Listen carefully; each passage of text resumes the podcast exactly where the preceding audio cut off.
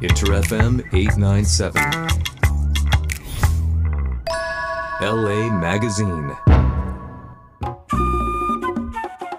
こんばんは旅人ひろしですこんばんは D です。LA マガジン毎週木曜深夜2時からお届けしています LA 在住の音楽プロデューサー曽内光陽さんとリモートでつなぎジャンルレスで LA の今を伝えながらマガジンを編集していく番組ですはい。い D どうその T シャツ着てみてやーまあいつものサイズ感とはちょっと違う感じで新新しい自分になれたような 気持ちになってます。ちょえ具体的にどこが一番締まってる？今こう体を締め付けられてる？あまあでもこのなんていうんですか、うん。この幅？この前後の幅？身幅みたいな？身幅は多分横なんですけど多分。ああそこそこ縦ってことか。縦ですかね。た縦かな。おょっと背筋が伸びるような。そうですね。胸元にはねジープと書いてありはい。背中にはラングラーと。ランクラーうとん。書いてる。ルビコンの T シャツをうん。小田さんからもらったやつをうん。今初めてね今はい。袖を通して。袖を通してみてうん。ひろしさんから受け取りうん。新しい自分になって。新しい自分になったと。はいまあ、ということでね、はい。あの無事にプレゼントを。あそうだマカデミアのやつどう？まあ、うまもう止まんなくなりますねこれ。しかもこのはこれやっぱアメリカサイズっていうのがうん日本のコンビニとかで売ってるサイズってあそうね。めっちゃちっちゃいじゃないですうか、んうんうんうん。これめちゃくちゃな 量入っててそうだね。すげえ嬉しいです。うん。食べ応えがあるよね。そんだけあるとね。すごいですね、うんそうかそううんか、ありがとうございます。いやいやいや。ハワイ土産いやいやいや。いただきました。いやいや1ヶ月ぶりやからねもうね、はい。そしたらね髪の色が同じで今並んでいるのがまた、確かに、うん、む画面越しのね向こうから見てるとどうかなっていうのがあるので早速読んでみたいと思います。LA にいる音楽プロデューサーの曽内光陽さん。日本の皆さんこんばんは。音楽プロデューサーの曽内光陽です。いやー、ということで LA に戻って。はい。ちょっと久しぶりにね LA に戻って、うん。ゆっくりしゆっくりしてるところですね。うん。気温差はどう？そのアイダホから今戻ってきて。うん。あのアイダホから着いた日は実は LA の方が寒かったですねだちょっと夜時間？そうですね夜だったんですけどその時期がたまたま LA が寒くてで今はまた日中は20、今日は5度とかだったんであまたちょっいいですね。と暖かい気候に戻ってったんですけど、あのおー。そうですね。今は暖かいでてもう夜でも T シャツです。ちょっと待ってハワイからあそうか国内だから何の隔離期間もなく移動してたってことですか、そうですね。うん。隔離期間もなかったですね、らアイダホから LA と、うん。そうでした、ほうほうほうほう、うん、うん。総移動距離がね何千キロっていう話やろうけど。ねえ。まあでも駆け抜けた1ヶ月間ぐらいだったね。そうでしたね。うんうんいいね。まあということでね今日のテーマは「紅葉放浪記」ということで、はい。うん。はいはいはいまあ LA をね拠点にしながら日々活動されているけど、まあこのうん。ね1ヶ月間の間にハワイ行ってアイダホ行ってと。うん。そうでしたね、ん。その時期ならではのこともひっくるめながらあったと思うので、うんうんううん。ん。なのでまあ前半ハワイ後半アイダホみたいな感じで。いいですねうん。はい。そんでまあ前半ではハワイなんやけどこのハワイの話を番組でしたのは到着してなんか3日目とかやったもんね。まだだから半分以上はねうん。ハワイに滞在してたからそうでしたね。その後半だったりとかでうん。思い出深いことがあればあとおすすめのこととか。うん。まあ思い出深いことはもうたくさんあるんですけどもまあ、うん。あえて挙げるならばやっぱり2つあってうん。で1つはあの前回のねあの、うん。放送でもこのコクヘッドというところに登るという話をしたと思うんですけども、結局まあその放送のあった後にそのコクヘッドに登って、あのおすごい体験でしたね。ちょっと人生観が変わるような体験だったっていうのがありましたね本当にいろいろと。ううん。ん結果から言うとねうん。登頂したもんね。そうでしたね。もう本当にうん。自分のねペースでこう多分あのひろしさんなんかは結構慣れてる感じだったと思うんだけども、うん。もう本当に初めてだったのね。僕の方がちょっと先に行ってゆっくりこう登頂した感じだったんですけどうん。このね山を登るとこうねその時にいろんなこと考えながら結局登ったりとかしててでその体験がやっぱりこうなんていうんですかねうん、なんか登ってる体験とこう自分の状況とかこうなんかこういうふうに考えたらいいのかなとかいろんなことを考えたりとかしててなんか発見も大きかったですね。ちょっとね。人生発自分と向き合いながら登ってたってことか。そうですね。へえうん。おおなるほど。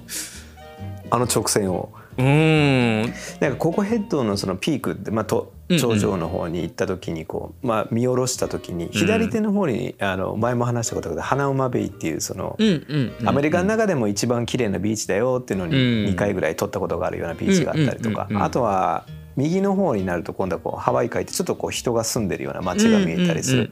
やっぱあの景色をこうね、えーす見るのがねこう登った時のあれなんやけどこうおすすめはあの、うん。その逆側も見れるうんやけどその逆側の景色がねちょっとこう山から吹き下ろすような風を感じながらねうん海が見えたりとかするんやけどあの景色がね結構こう壮大でうんそうだから登れた時にはこう紅葉さんとこの景色がまた一緒に見れたらなっていうのがうんそうと思ったら今度あの紅葉さんはあの雲が海の上に落とす影にすげえ感動しててちょっと俺がこっちだよと思う角度ではない角度ではあったんやけど。でもまあシャッター押す指が止まらんかったから。そうでしたね。うん。それはそれでねまたねうん。紅葉さんらしい視点で見てるなっていうのはね。そうでしたね。うん。やっぱりこうね、山山いいですね。山海自然ってね。やっぱりこうん。の体験すると本当にいろいろとね発見もあるし気分もすっきりするしやっぱり自然に戻るっていいななんて思いましたね、本当ね。うん。そっかそっか。えじゃあ2つ目は？2つ目はまあうん。今回予定はしてなかったんだけども結果的にむちゃくちゃハマったものあのそれこそ広瀬さんと一緒にしたことでもあるんですけど、うん。やっぱボディーボードですね。うーんそうだね。ボディーボードは行ったからこそって感じやね。そうでしたうね。ん。本当はねそこまでそのボディーボードをしに行ったわけではなかったんだけども。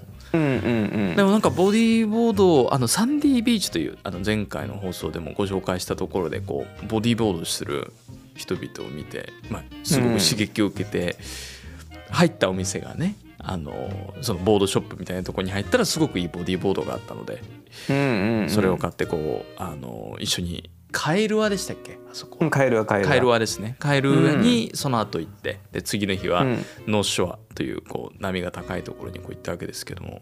うん。うん。やっぱりねこうサーフィンとかっていうとすごく憧れるけどもすごく難易度が高いんだろうなと思ったものがこのボディーボードっていうものを使うことですごくねうん。比較的にあうん。の始められやすいもので実際こう海に入って波を感じてっていうねもう海に入ってるだけでもすごい楽しかったですよね。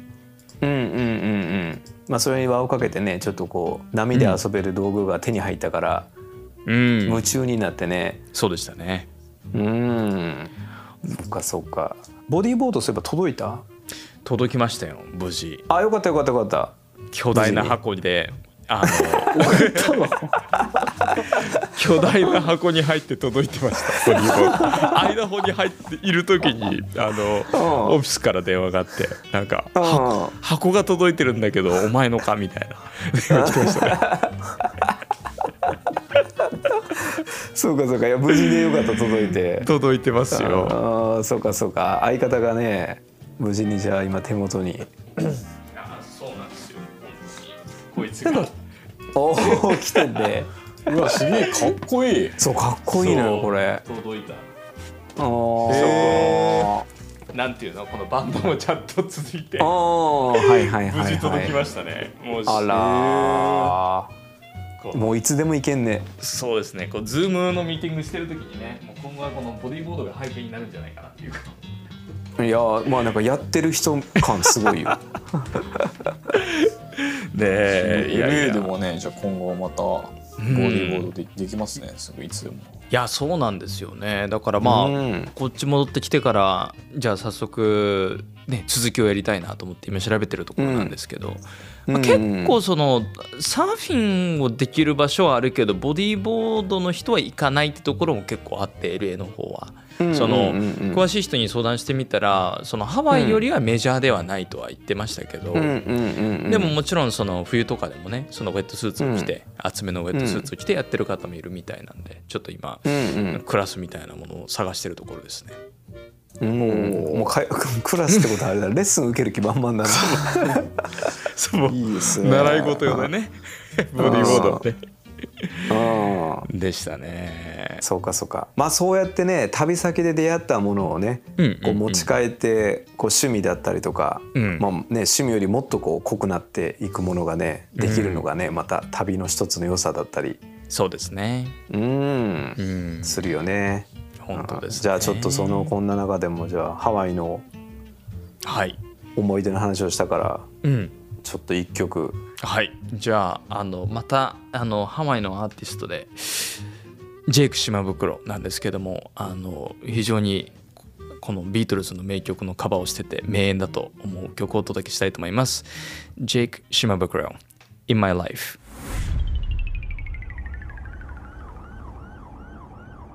LA Magazine.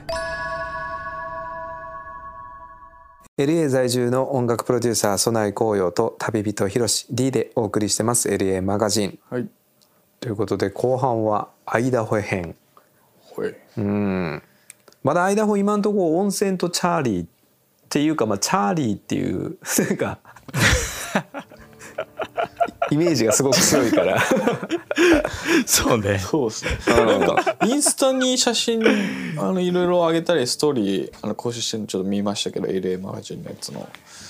なんか意外はい。とちゃんとした観光というかポテト博物館みたいなところとかも行ってませんでした、あ そうですね。あの今回はあのじゃがいも博物館っていうところに行って。あじゃがいも博物館。はいはい、でまあ本当にじゃがいもの歴史みたいなじゃがいもの歴史って何 語ってるんですけど。まあでもじゃがいもってふ結構深くてそこで勉強したら。やっぱりその栄養価も高くて、ですごく育ちやすいっていう環境もあってであのまあじゃがいもというものが中心にやっぱりあの農業で栄えたっていう話なんですけどでこれまた面白い話がちょっとあってその鹿児島もさつまいもってあるじゃないですか。はいはいはいはいで芋ってこう火山灰との相性がいいらしいんですよ。へえでアイダホも活火山があって温で砂がねそうなんですよ。で火山があったものではあのあ活火山があったというか火山があってでその灰が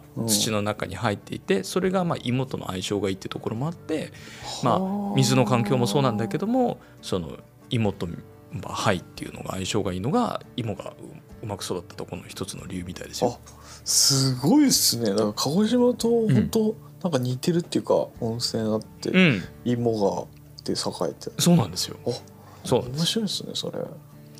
ただ芋焼酎じゃなくて芋ウォッカなんですけど。芋ウォッカ。あそうポテトウォッカ。カもあるんだ。すごく美味しいんですよ。美味しいんだ。とっても美味しい。びっくりするぐらい美味味しい。ってどどんな焼酎？あのねいやえっとウォッカってあの結構強いお酒ってイメージがあるかもしれないんだけど、うん。あのロシアのウォッカとかもそうなんだけどすごく美味しいウォッカってまろやかで柔らかいんですよ。ほでもちょっと強いんだけどもだけどもう飲んだ時にこう焼けるような熱さとかって全然なくってすごく飲みやすいんです。ー飲みやすいけどアルコール度数高い。アルコール度数は高い。はい、はうあ、ん、すぐ酔っ払えるっすねそれね。すぐ酔っ払えちゃう感じの。ほそうなそういうのもあったりとかしてね。なんかちょっとねこの鹿児島との共通点っていうのを改めて認識できる旅でもあったりしましたね。うん。まあ温泉とお酒っていいよね。単純にもうその組み合わせって。うん。もう一番時間が優雅に流れていくというか。うん。まあでもそんな中でも焼酎持ってってなんかどうのこうのって言ってなかったっけ？あのもうそうですね、うん。まあまあなんというかチャーリーも僕もやっぱり鹿児島の人だから、うん。まあこうお酒飲んでるとちょっと途中でまあ芋焼酎にやっぱ変わっていくというかそのビール飲んだ後はみたいな。うんうんうん。ってことでまあ今回芋焼酎をスーツケースに5本ぐらいこう入れて持ってったんですけどうん。あのーもういる間にほぼなくなってました。やっぱりね飲んだなうん。まあでもねやっぱりその旅の醍醐味ってまあこうチャーリーチャーリーって話をしてますけどやっぱりねその友人を訪ねるところもあったりするわけですけどこうねこのアイダホっていうまあかなりちょっと日本とのイメージが遠いような、まあ、本当にある種ねこのなんていうんですかねあの中南部の町にあのやっぱチャーリーが住んでるっていうところはねこう行ってみるとこう感慨深いものがいろいろとありますけどね。本当にね。うーんえアイダホではどれ、何ギガバイトぐらい写真撮ったの？いやえーっとね200200ギガ弱ぐらいでした。200ギガ弱か、はい。ハワイは何ギガ弱だっけ？どれえちょっとわかんないけどでもそれぐらいだったと思いますよ。あじゃあ同じぐらいなんだ。200ギガ200ギガって感じなんだそうでしたうね。ん。全部見直せた？まだそこまで行ってない？いやとりあえず全部見直しましたよ。おあのおすごいうんな、まあ楽しいか、楽しいよね。そうですね。撮ったやつをね見直すのはね。ううんん。うん。本当に楽しく見直しながら、まあ、今後ねうん。この年末年始に向けてちょっと時間ができた時にそれを印刷するような作業とかもするのも楽しみにしてるので、おお飾る。うん、あそうですね。飾れるような写真っていうのがいくつか撮れたので、うん。その準備をしていこうかなとしてるところですおね。おそっかそっか。えフィルター越しに見たハワイアイダホ。うん、だとどんな人におすすめな感じ？その写真を撮る人でこういうの撮りたいとかっていう人が、あじゃあね多分写真好きな方も、うんうんうんおすすめとしてはどういう人がハワイがおすすめ？どういう人がアイダホがおすすめ？うーんそうですね。あのまあ本当にこれ写真を撮る方あの本当に感じられるかもしれないんですけどもいろんな場所に行くとやっぱり光の色って違うと思うんですね。そのハワイに行けばハワイの色があるし、アイダホに行けばアイダホの色もあるし。であとはもちろんその空の景色とかも違うわけですけど、うん。こうハワイなんかっていうのはやっぱり青い空にこう白い雲が浮いててでうん。雲の影ができてっていう風な景色がまあハワイの象徴的な景色だったりするなって僕はあの感じてるんですけど、うん。まあ、そういう自然と空と雲とみたいなこの広がった空間を撮るにはやっぱハワイっていうのはすごく素敵なところで、うん。で光の色とかもこう人の肌が綺麗に見えるところだなっていう印象でしたね。で一方でアイダホというところはその本当に木々が多いのでうん。そのすごく晴れた日とかでもこの木を使って、うん。あの自然の、まあ、景色を撮りつつ、ね、あの背景にこう森とか山とかが入りやすいので、うん。そこをねこうあの楽しめるようなあのスポットでもあるなっていうところですかね。う。ん。うん、LA は？まあ LA はやっぱ人景色ですよね。改めて思うと。やっぱりハワイとかアイダホっていうのは自然が象徴的なところありますけど、うん。まあ LA っていうのはやっぱりいろんな人がとにかくいるから、うん。でアイダホから戻ってきてこう街中を歩いてやっぱり最初に感じることとしてはまあ本当にいろんな人が世界中から集まってる街なんだなと。だからこう、うん。ストリートフォトグラフィーとかはねやっぱり LA なんかはやってみると楽しいところなんじゃないかなとは思いますね。うーんなるほどうんじゃあそれぞれのまあ良さみたいなものを切り取りながらそうね。総勢今600ギガを持って帰り そうですね。まあそれとはプラスまた LA のねその景色っていうかシーンが入ってくるとすればうん。もう向こう3そうですね年ぐらい、3年ぐらいいけるぐらいの インスタに使えるぐらいの画像が集まったんじゃない？も そうですね。なんか番組告知バナーとか困らないぐらいたくさん写真がある。ですね。そうやねなんかたまになんか狂ったように更新頻度が高い日があるので一気に一気にボンバンって上がる時あるんですよ。LA マガジンのインスタに。そうあこれ乗ってるなこれさんと思って。乗ってる乗ってるっていう。そうだね、はい。指が止まらん時のあれだね、ん。そうですね。ん。いやでも素敵な写真がいっぱいねアイダホはやっぱそうですね。景色をすごういん、印象的ですね、そうですね。うん。これなんか個人的に見てて面白いなと思うのがやっぱりこう、ハワイアイダホ、まあ、LA っていうのが基本的にはそんなに時間差なく同じ月だったりとか、行ってるにもかかわらずやっぱりこんだけ色が違ったりとか景色が違うからねこう同じ時間が流れてるタイミングなんだけどところ変わればこんなに違うっていうのがねうん。なんか一つのアカウントで出てくるっていうのは やっぱりこう旅してるならではよねやっぱりね。そうですね。確かに。うん。うん、そうですね。そう。いやすごい。腕もねめきめき上がってますよ写真見ててありがとうございます。あなんかあれらしいよ D あえ？あの、最近そのインスタのアカウントにさ、はい。写真使わせてほしいですみたいな連絡もなんか。えー、そうなんですか、はい、いただいてますね。おおありがたい話です。すごいまあでも本当に写真は初めて、まあ、本格的に初めて今半年ちょっとぐらいになると思うんですけど、まあ、すごいねあのいろいろと感性の勉強というかなんか今作ってる音楽とかにも影響するようになっててすごいねあの新しい趣味になりましたね本気の趣味になりましたね。じゃあ今回のあれだな旅を通じてカメラとボディーボードを、うん。うん。が新しいあれとして 柱としてね。そううん。うん。そっかそっか。いやでも素晴らしい。いい旅だね。